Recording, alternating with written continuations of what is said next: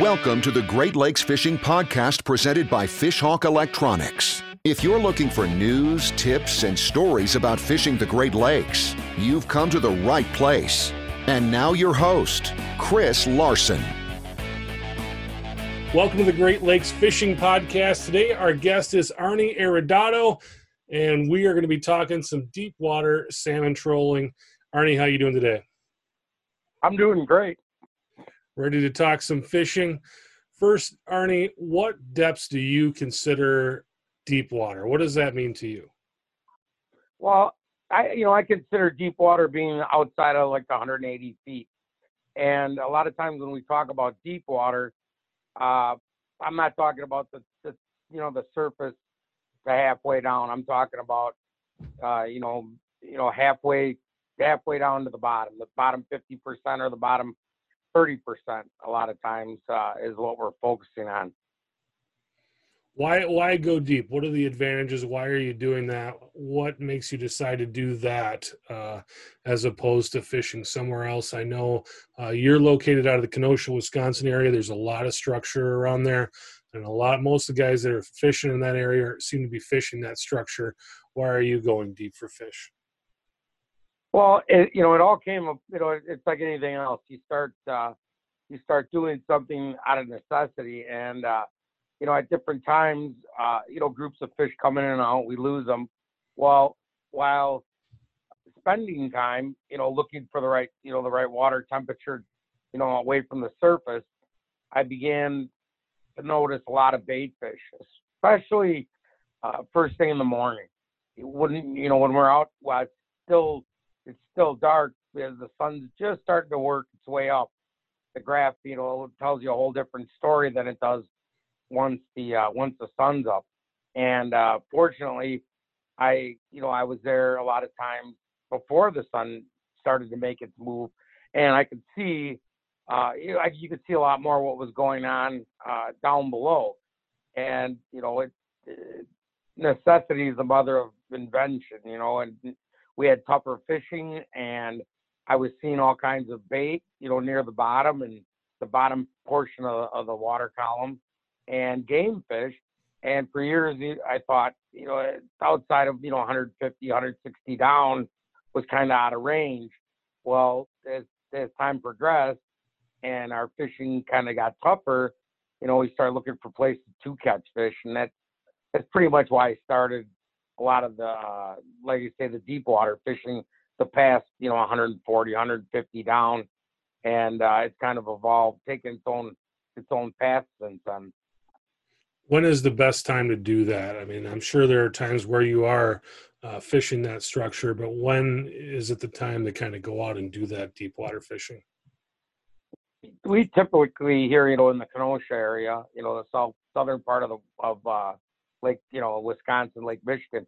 Uh, we're, we're probably doing it more toward the end of July and August. And that seems like, you know, there's a whole different, uh, I, I'd almost call them three separate, three separate groups in the water column. You know, we have the high bait, the medium bait, and the low bait. And uh, believe it or not, a lot of them are, especially once we get that late July, August, the bait that we see near the surface is a small year, you know, class, year class, the this year's hatch, and a lot of times the the middle is a mixture of, you know, some of the early, you know, last year. So let's just call them one, two, and three year old alewives, and then a lot of times near the bottom, it seems like it's that two, three, four, and five year old uh, year class alewives, the much larger ones, the you know the five to seven inch alewives. So how do you do that? You talked about the fish being different parts of the water column. When you're setting up your setup and you're getting your rods out, how are you kind of targeting those different parts of the water column? Well, you know, like the, you know, let's say 100 feet and above, uh, you know, I'm still using a lot of standard, uh, you know, just divers and my coppers. But once we start getting to that below 100 feet, I'm basically targeting with downriggers and a couple of uh, wire divers.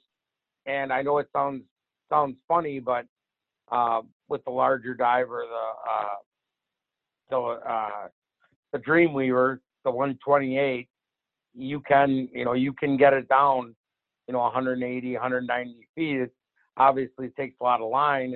And i primarily use wire uh, but i can get it down there. So i'm i'm it's a limited spread for multiple reasons. You know one you know we're dealing with a current that's pretty hard to read down there and uh, and uh, that causes a lot of issues as far as tangling and uh, and number two it's just you you know you're limited on what you can actually get down there with you know how many riggers you have on your boat and, and your divers. That's where the divers kind of add to the equation quite a bit because if you're willing to put a wire diver out, you know, four or five hundred feet of, of wire, you'll you'll attain those depths. Yeah, let's unwrap that a little bit. How do you manage those rods? You know, you're talking about four or 500 feet of line out, you're dropping down riggers down 150 plus feet down. How do you go about managing all those rods and, and managing that with the anglers as a charter captain? Well, what we're doing is, you know, first assessing what the current looks like down there is the hard, is the first step. And I typically, you know, start with my shoot rigger and uh, and my center rigger and get it down there and start taking a you know a reading on what the current is. You know, also uh, you know a great tool that you know I always tell people that it's definitely it's a time saver. It's a, uh anger management tool. It's it's a lot of things that's a, a pro. You know, uh, depth and uh, t- I'm sorry, temperature and speed at the ball. And uh, you know, Fishhawk makes a great one. Depth Raider has one, and uh, that's a that's a huge tool that I use in determining what the current is and what we have going on. Now from there, that's like my foundational move. I, I start with my center rigger, kind of get a feel for what the current's doing. Then, you know, I, I'm setting up other rods, but in the in the main focus is getting getting the direction right. So I'm trying to fish into the current primarily. Now that's not always possible, but I, I typically I, I like to fish into the current. So kind of getting getting the lay of the land. And then once I know it, once I can, I determine what the current's like and how strong it is, then that dictates how many other rods I get down and how, or how many other placements. Now, I'll start with my my center, but that doesn't mean I'll stay with it. You know, if the current's uh, uh, if it's strong, a lot of times I'm limited to my two down riggers, which I pull the center one, and I go with the uh, with the booms or the out downs and and kind of the big key is keeping everything spread apart. That's that's definitely a key to this. And uh, instead of having multiple divers, I only have one diver on each side. And typically, I don't like to set it uh, much further than like a one and a half setting going out because then it's being pulled out to the side and it loses its ability to get down. And trying to get at those depths, kind of a, it turns into a a big factor is getting it down as you know as straight as possible. What kind of baits are you running, Ernie? Well, down there, uh, like you say, down there past that like 140, 150, I'm uh, I'm a big flasher fly, rotator fly fisherman. I I would say that that's probably, you know, that that would be you know in my normal spread, that's probably 80, 85% of my setups are, are flasher fly, a fly rotator, some kind of combination like that.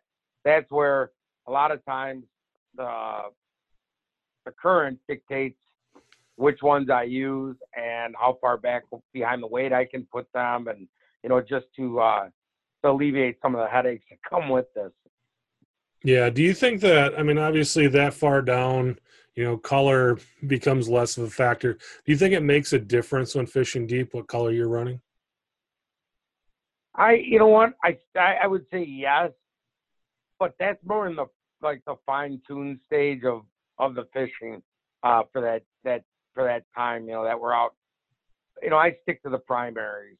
My primaries would be white, chrome, chartreuse. Um, I do like the the green, the lighter green, uh, and uh, and uh, well, Spin Doctor makes one, and uh, and so does Hotspot.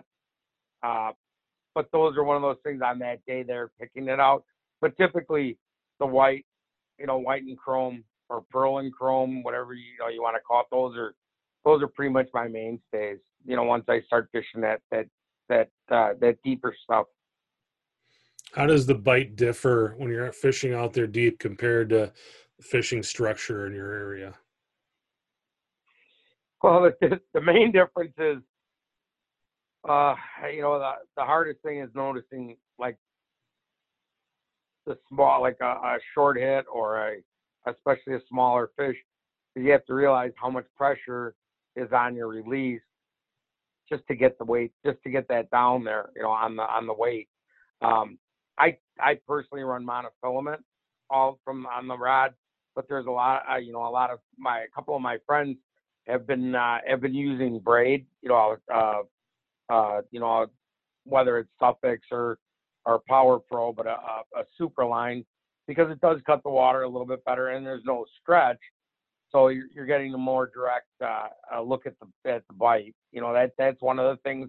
The one thing I will tell you is uh, the bite down deeper seems to have a much prolonged period in the morning instead of it just being you know an hour an hour and a half where they go crazy. Uh, it seems like they're they're they're they're feeding a little bit. There there's probably not as many feeding uh, though uh, how would I say it, the feeding frenzy that they're in in the morning is a more relaxed. It's more drawn out. A lot of times you'll have very, you know, we'll have good bites for three, three and a half, four hours to start the morning, and then you'll see it taper off a little bit. And then again, one of my favorite times to be in the deep water is that like 11 to 2 period uh, of the day because they've fed, they've had a little bit of time. Now they've, you know, now all of a sudden they got a little bit of room and they're back at you know they're back at feeding again, and uh, they're aggressive, but it, it it definitely seems like it's a little bit slower. You know, it's not just put anything down and they hit it. Then you have to kind of that's where a lot of the fine tuning, you know, with with you know with your rotator, your flasher, um, you know, getting what they're they're picking out, whether it be you know a crush glow tape or a prism tape or you know, no tape or, you know, it's just like anything else. They're, they're seeing something, you know, obviously we have to figure out what it is. Um, that being said, you know, my fly, like a lot of my fly selections aren't, uh, aren't much different from what I run, you know, in the, the upper part of the water column. So I'm a big fan. Uh, I'm a big fan of, uh, of pearl flies. Uh, I'm a big fan of bullfrog, which is an iridescent fly with little rubber legs that's made by Howie, Howie's tackle. Those that's probably my favorite. There's something about it. Like when you look at it in your hand, it's one thing. When you put it in the water, it takes a whole different look. Uh, it refracts the light a little bit different. How does a bag when you're out there fishing deeper? How does that differ compared to the bag that you may bring back to the to the dock when you're fishing the structure? Well, the one thing I don't see very many of are uh, like any any rainbow trout uh, or, or brown trout, obviously out there, uh, down down there, uh, and it's typically a, a, lake trout and a king salmon bite.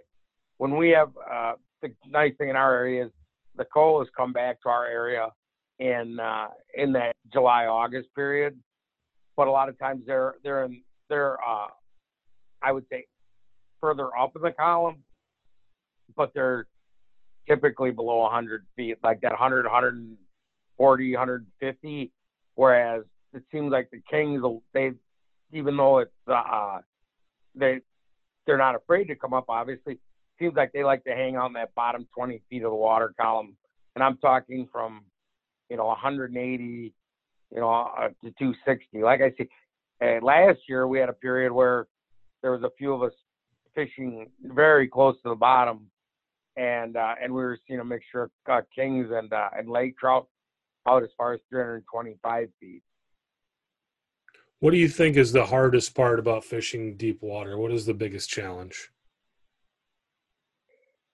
Biggest challenge is the current, by far. Uh, trying to get your angle right and your speed right, and that's that's why I said you know uh, uh, uh you know having speed and temperature at the at the ball is is is uh, enormous because even though it looks you know there's there's a lot of water you're covering a lot of water from the surface down to you know to manipulate the cable a little bit if you're you know if you're just using the downrigger cable to give you a 100% indication sometimes it can be a little bit different because we'll have a you know a, just below the surface current, then we'll have another current, you know, way downstairs, and uh, and that probe really helps with getting getting it right, or you know, or getting it as close to right.